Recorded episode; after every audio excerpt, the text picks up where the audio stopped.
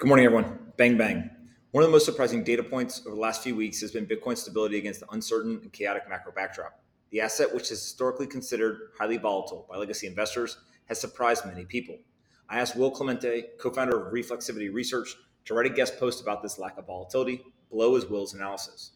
With a tremendous amount of macroeconomic uncertainty overhanging markets, it may be quite surprising for some to see Bitcoin maintain stability in the $18 to $19,000 range that it has been in for several months now.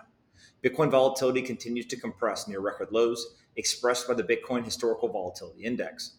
When comparing Bitcoin's volatility to equities volatility via the VIX, we see that the ratio of the two is at all time lows. Comparing Bitcoin's 10 day realized vol to that of the Dow Jones, we can see that this has set new lows as well.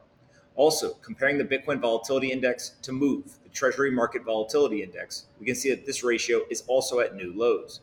The Bitcoin options market is pricing in low volatility with implied volatility across the spectrum approaching yearly lows.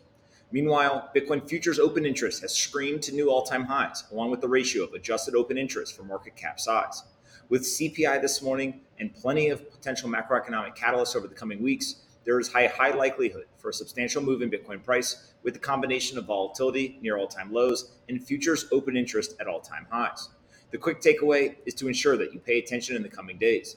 The last few weeks are not necessarily indications of the next few weeks, although it has been a positive development to see the low volatility from Bitcoin.